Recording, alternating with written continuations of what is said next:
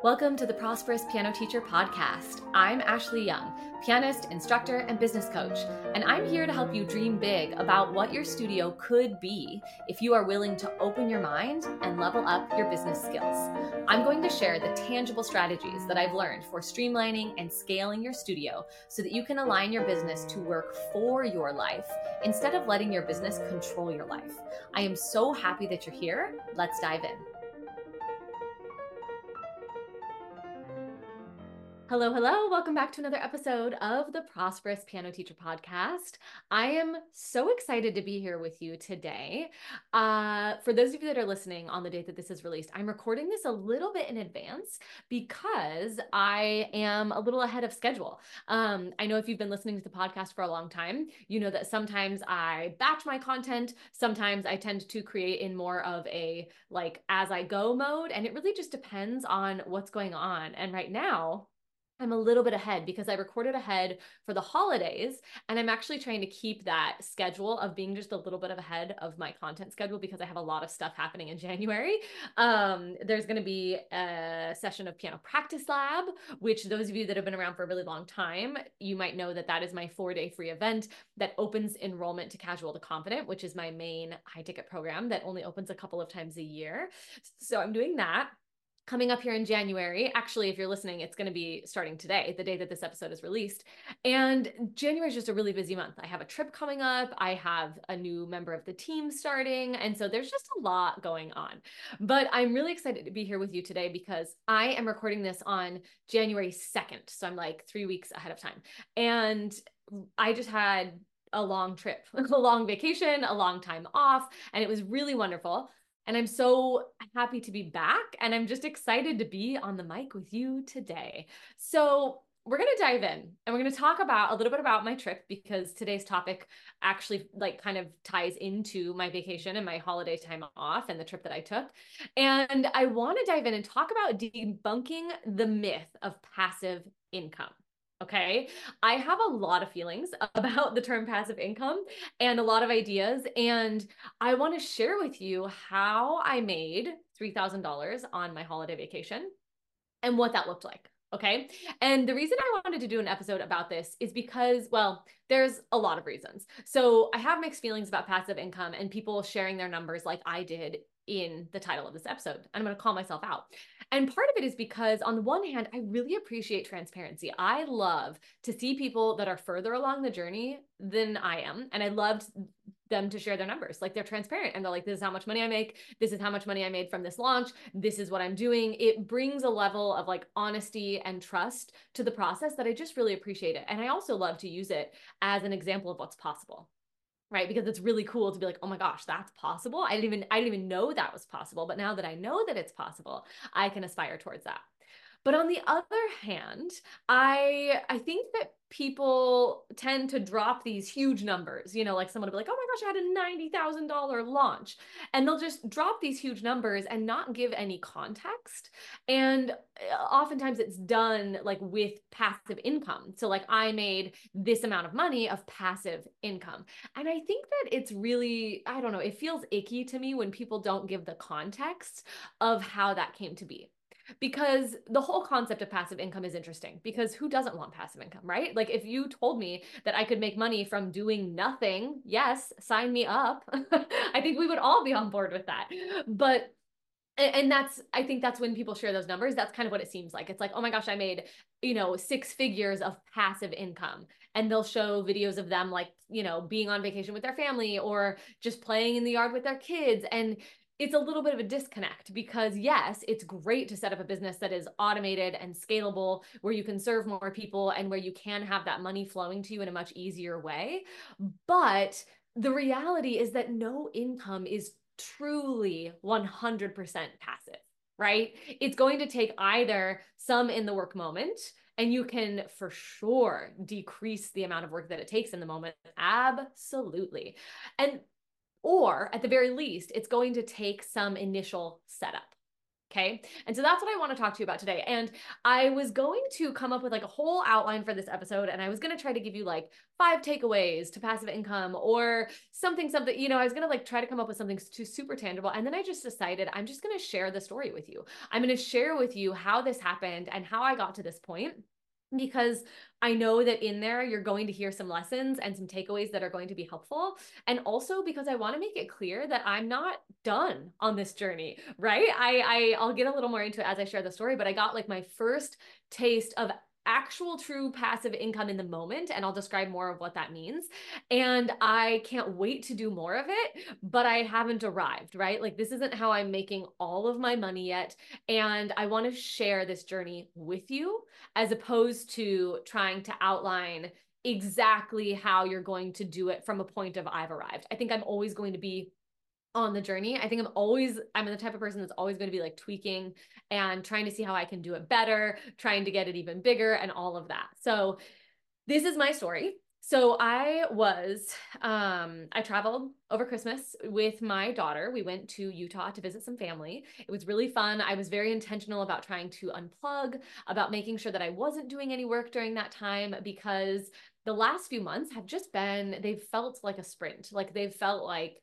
it's good work and it's not you know it's not the most hard work but my work days have been pretty back to back maxed out during my work hours that I do have for that you know 25 hours a week. And so I've just been really feeling like I want to unplug. I wanted to not be on technology. I wanted to like go experience nature and the world and just decompress. And so that's what we did we did a lot of swimming shockingly which is kind of funny because we went to a colder temperature um ended up doing swimming at a really fun little like indoor water park. We went to one of the hot springs. It was really really cool. And one of the highlights of the vacation from a work standpoint was that there were three days in a row where I got little notifications up on my phone that I had sold uh, Secrets to Sight Reading, the digital course.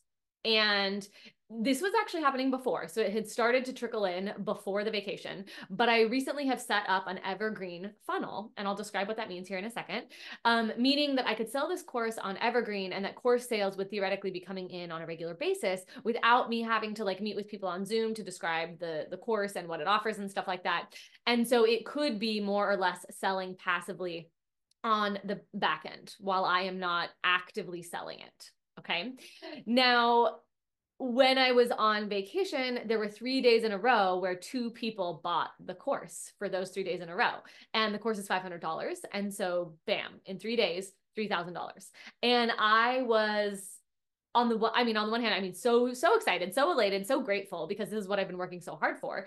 Um, and then on the other hand, it's what I've been working so hard for and what I've had in my mind for so long that it was just kind of like, oh yeah, I I knew this was going to happen eventually because it's felt like a long journey to get here, right? And so I'm going to dive a little bit into that journey and and let you know what it looked like um so that you can understand because in the moment when I was on vacation, yes, it was passive income it was the coolest feeling ever. I'm not going to lie. Like to just be on vacation and to have money coming into my business account and to just see that, you know, people were buying my course and I wasn't even on social media and in the moment. I wasn't doing a free class. I wasn't promoting anything. It just, it was happening without me being there to sell it right then in the moment. And it was an incredible feeling. Like the I know I've talked on this podcast about the energy of money. The energy of that was so, so high. Um, yes, so I look forward to more of that. And I look I look forward to sharing more about it with you as this goes on. Um, but for those of you that don't know, so the context of this was that this is not truly passive income, right? It's not like I just magically have something that people are magically buying and it didn't take any time or effort. That's not how it happened. In the moment on vacation, it was passive income because I wasn't doing anything to sell it at that moment. However, I've been working since May of 2023 to get this whole system in place. Okay. And so I'm going to break that down for you and let you know what went into it and some of the things that I learned along the way. So in about, I want to say maybe April or May of 2023, I came up with the idea to teach a live class about sight reading. And I know I had one other episode, I didn't look at the number before I started this one. I had one other episode where I talked about this a little bit. And so you might have heard me talk about it a little bit. But I um I had gotten a lot of people in my audience in YouTube and in my Facebook group that were really struggling with sight reading. And that was one of the number one things I was hearing over and over and over again. And so I was I, I, already have like a method uh, that I use to teach sight reading and some of those things that I know have been really, really helpful for adult students in the past. And so I was like, you know what? I'm going to put together a live class. I'm going to sell it one time, see how many people I can get enrolled in this live class.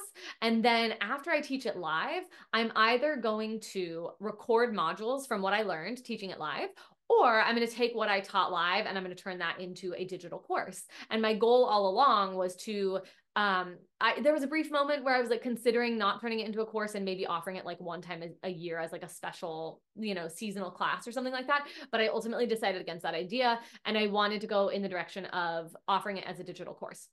And so I put together the course which means that I came up with all of the content that I was going to teach. Now, for those of you that are teachers, like you're creating content all the time. So I already knew how I would teach sight reading. I already knew a little bit about how my method was different than other people's. And I already knew the mistakes that adults were making and the ways that I could help them fix it. And that comes from years and years of teaching experience, right? And if I were to ask you, like, how do you teach music theory or how do you teach music history, you would probably be able to tell me. And chances are, in your description of how you do that, there would be some things that you do that are pretty unique to you. And that's important because that makes you different than than other teachers. So I I came up with a way that I would teach it and then I had to organize that information. I had to come up with, you know, what is the length of this class? How often are we going to meet? What is all going to be included? And as I'm talking through this, I I'm not going to do a, a, super deep dive into that, but I I could do another episode on that. Let me know if you that's something you'd be interested in in how I came up with like what was included in that course and how to come up with the price and all of that kind of stuff. So I decided it would be a 6-week live class we would meet once a week for an hour long class. And so there'd be six hour long lectures. And then there were some really cool things. Like I actually created custom materials, a handbook. I actually wrote the sight reading examples that go into the course. And I created a, like a study guide thing. And then I offered accountability practice sessions too, where I wasn't teaching, but where we could all show up in Zoom and they could practice um, and just kind of have that accountability. So there's a lot of cool like value adds to the course and a lot of stuff that they get to ensure that they would really be able to truly level up their sight reading skills.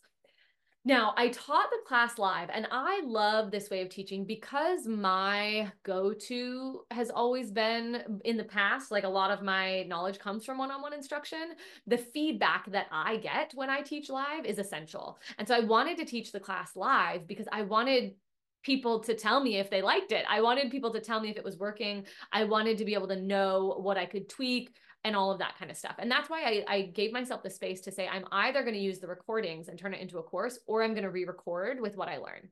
Now, thankfully, I taught the class from like June I think we started mid June or maybe it was early July. It was over the summer and it was six weeks. And thankfully, the class recordings were good enough. And I ended up actually just taking those class recordings and editing out some of the pauses, some of the questions that weren't as applicable to the, the subject matter. And I ended up actually using the recordings and creating the course from the recordings. Now, having gone through that several times because I've done that with other courses, I will say it's not necessarily an easier option because it's a little heavy on the editing. So it doesn't necessarily take less time than recording new videos. Um, but I had just already done it and I wanted to capture like the, the magic and the energy of that live room of when I taught it with people because I think that's when I teach best is when I'm in front of people um, and I have that feedback.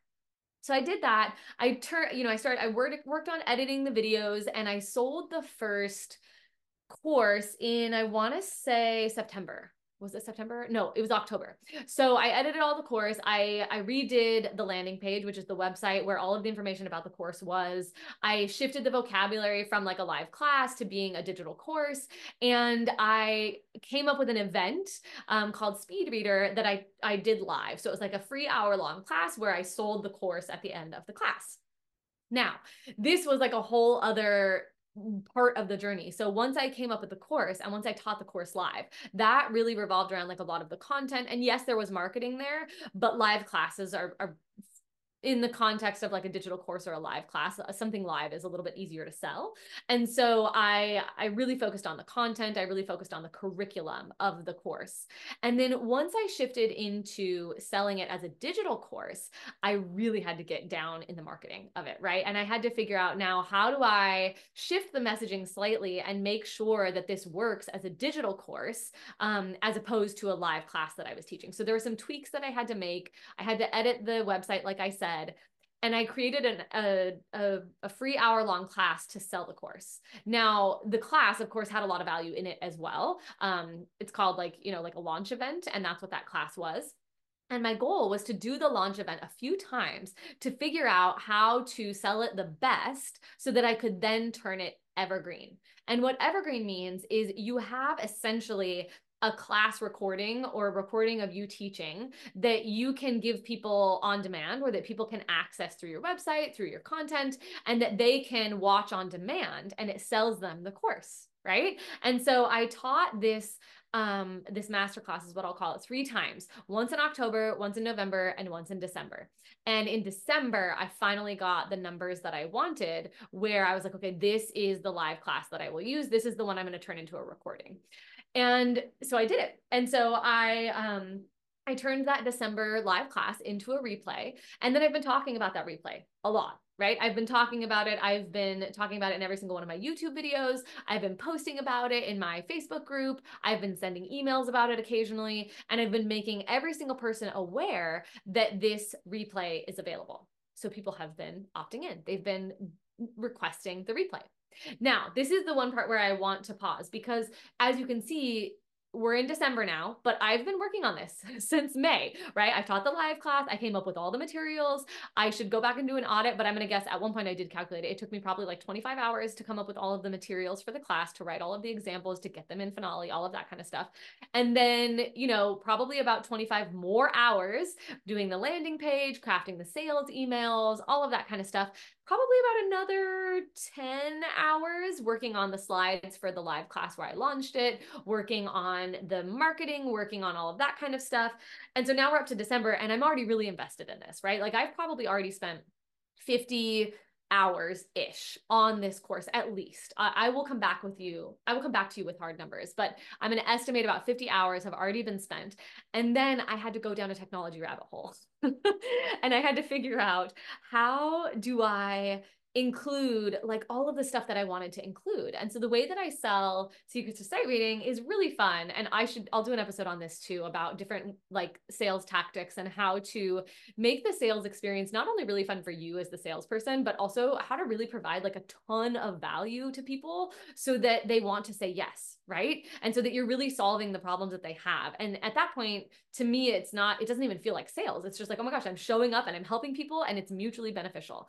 So I had to go down this little technology rabbit hole because the way that I sell the course is that I will have this, you know, recorded class that people opt into. And then at the end of the class, I do the pitch about the course and I tell them that you know, if you are excited about this and you purchase it by the end of the day tomorrow, you're also going to get this bonus. Okay. And then a few more emails go out over the next course of the next few days. And then I have a couple of last emails where like a payment plan is introduced and another bonus is offered. Okay. And this is all to make it exciting and interesting and to really add value so that people not only are excited about the course and what it can do for them, but also to make the experience of buying it fun. I always like to under promise and over deliver so that people feel like when they get access and they purchase things from me, um, they are getting a lot, right? And they're pleasantly surprised. It's so much better to go that direction than to have it go the other direction. So, in order to do this in a way that was truly quote unquote evergreen, meaning it would work without me actually like manually going in and adjusting deadlines and like manually granting people access to different bonuses, I had to learn how to use a lot of new, technology. new technology.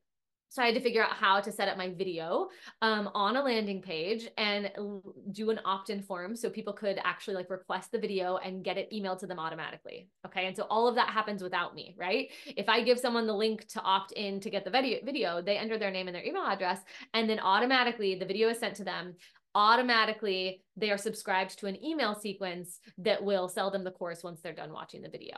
And in order to implement these bonuses at these different time periods in the sales sequence, I I learned how to use Deadline Funnel, which is something that I had used before. I had a little bit of experience, um, but I kind of had to dive in and fully commit to it. So there was like a lot of tech hurdles, and those of you that are longtime listeners know that tech hurdles are not my favorite. I always I always have this idea in my mind that it's going to be impossible or that it's going to take like a million hours. And it's never impossible. And it never takes as long as I think it's going to take. But it's just for me, it feels like a big hurdle. So I dove in, I figured out deadline funnel, I figured out all the automation so that everything worked together. I felt like I was a computer programmer because I was like, it was like where I was trying to learn the software and then I was having to like Google what the terms were so I could even understand what I was reading. It was a lot of me sitting on my couch early in the morning and late at night, probably looking pretty disheveled, staring at a screen, trying to figure out all of these tech terms, uh, just to paint a picture for you. So I figured that out. And then right before the holiday break, so I would say like around December 18th, the funnel went live okay? And the funnel is just this whole this whole thing right? Like the the ability for people to opt in to grab this replay and then the sales sequence that goes out to them. And i i know with anything you have to wait right? And this is the part where, oh my gosh, it's so hard for me because when you are setting up offers, and this doesn't matter if it's like what I'm talking about right here, when you're setting up like an evergreen course, when you're setting up a new offer for your existing students, when you are offering a new type of lesson, a new length of lesson, it doesn't matter what your offer is. An offer is anything that you are selling to anyone you have to wait. You have to give it time. You have to give it enough time to gather data to see if it works. Because as i just described to you there's like some complex moving pieces here right? There's the the landing page or the website that people go to to request the video. Now if my website is turning people off or isn't optimized nobody's going to request the video and it's not going to work right? So there's that part of it that I need to test. And then there's the actual sales video itself. I, I taught it live. I did this class live and I knew it sold well live, but I didn't know how it would work as a recording. And so there's the chance that people are opting in, getting to the video and not watching the video, right? And then that's something I need to fix. And then if they're staying for the whole video, there's the whole sales email sequence and they're getting all of these emails. And if people aren't clicking in the emails or if people aren't buying, then I know that maybe there's something wrong with the emails or maybe there's something wrong with the additional website of where they actually go to buy the course. So there's like at least five or six moving pieces here that they all have data. Okay. And so you have to wait. You have to give yourself time. A lot of times people will just like, put something up and then say oh it doesn't work and scrap it all but i'm a big fan of waiting i'm a big fan of knowing like what are the various data collection points so you can see where people get lost right? And it's always important to know like what your processes are for onboarding new students. What are your processes for selling? What information are people seeing? And where are they getting lost? Where are they saying no in the process? Because you can it's really likely that you don't need to scrap the whole product or that you don't need to scrap the whole offer, but just that somewhere along the process, you need to do some tweaking. So, anyway, I had already done quite a bit of tweaking because, as you know from this episode, I've been selling this for months and months and months. So I set it up around December 18th and just let it go. And I saw that people were opting in. And so I was like, okay, that's great. People are getting there. And then I did notice that people were not watching the video. They were only staying around for two minutes. That's not good. It was a 40 minute video. So I went in and I, I noticed in the first two minutes, I definitely had some like little floundering around where I wasn't speaking as clearly. So I cut out some of that. I made the video a lot more tight. I cut out the ums, I cut out some pauses, and then I put the video back up and noticed that people were watching a lot longer. So then I fixed that issue. So people were watching longer. And then thankfully the sales emails were already pretty well adjusted um, from the previous times that I had sold it. And then I had to kind of make some tweaks with the deadline funnel software to make sure that like um, deadline funnel is a program that uh, puts deadlines on things. And so like when someone watches the video it will put a timer that is unique to them for the bonus. So it's an actual real deadline. So when i say in the video when you purchase now until the end of the day tomorrow, you'll get this free bonus. That's a real deadline. Like that's not a fake thing. They really do have only that amount of time. And what Deadline Funnel does, it's really cool, is it will take them to an offer expired page if they click on it after the deadline. So I made some tweaks to that, made sure it was working properly, and then I just let it go. And I just waited and I was just patient and I was looking at the numbers every couple of days. Um, I got a couple of sales here and there that first week, and then I was on vacation and I got all of those sales in the three day period. And then sales have still been trickling in. That three day period was definitely the most. And that's my my goal is to get it to the point that it's selling like two to three times a day in the background. Um, but I got the first taste of that. And I know that it's possible to do even more with that. I know that it's possible because my journey up until this point has been a lot of like, how do I automate? How do I make this a little bit smarter, not harder? How do I do this in a way where it doesn't take so much time and energy from me every time I want to do it? And I wanted to pass that along to you because it is possible. Um, you know, $3,000, it's not the biggest number I've seen someone say, but it's also, it felt huge to me because it just did. It felt like it was passive in the moment, but I wanted to acknowledge to you all of the steps that it took to get there um, up until this point. So I definitely want to do another episode and reach out to me on Instagram and let me know if you want or or in the Facebook group and let me know if you want me to do an episode where I talk a little bit more about these like sales funnels and setting them up and how to do that. It's something that, you know, it's a hot it's like the term is the funnel, but a funnel is really just how a customer interacts with you, right? And so even if you're teaching private lessons, you have a funnel. Your funnel is person to person. Or if your funnel is like people find you on social media, it's social media and then probably a phone call or a Zoom call with you, or maybe they come for a free lesson. You have funnels in place because your funnels are how you get students. Um, and so there are just a variety of different kinds of funnels that have different kinds of automations that you can use to make it a little bit more passive as opposed to a little bit more involved. So this is my lesson. This is how I was able to create some passive with that um, disclaimer that I be- gave at the beginning of the episode passive quote unquote income while I was on vacation for the holiday break and I can't wait to keep you all updated on on how that goes in the future and I have some really exciting ideas and things I'm going to do with it so I'll keep you updated there. I hope you got some good takeaways from this episode. Hope you got some lessons. Some of the lessons that I have learned, like I just mentioned here at the end, would be don't scrap it right? Don't give up. Don't throw out the whole idea. Chances are your initial idea, your gut feeling was really, really, really, really good. It just needs some tweaking, or you need to get clearer on your messaging. There's probably a part in the process that needs tweaking. It's not that the whole system needs to be scrapped. Passive income, I think, with that initial work, is then eventually very possible. And I'm so excited to see more of what that brings.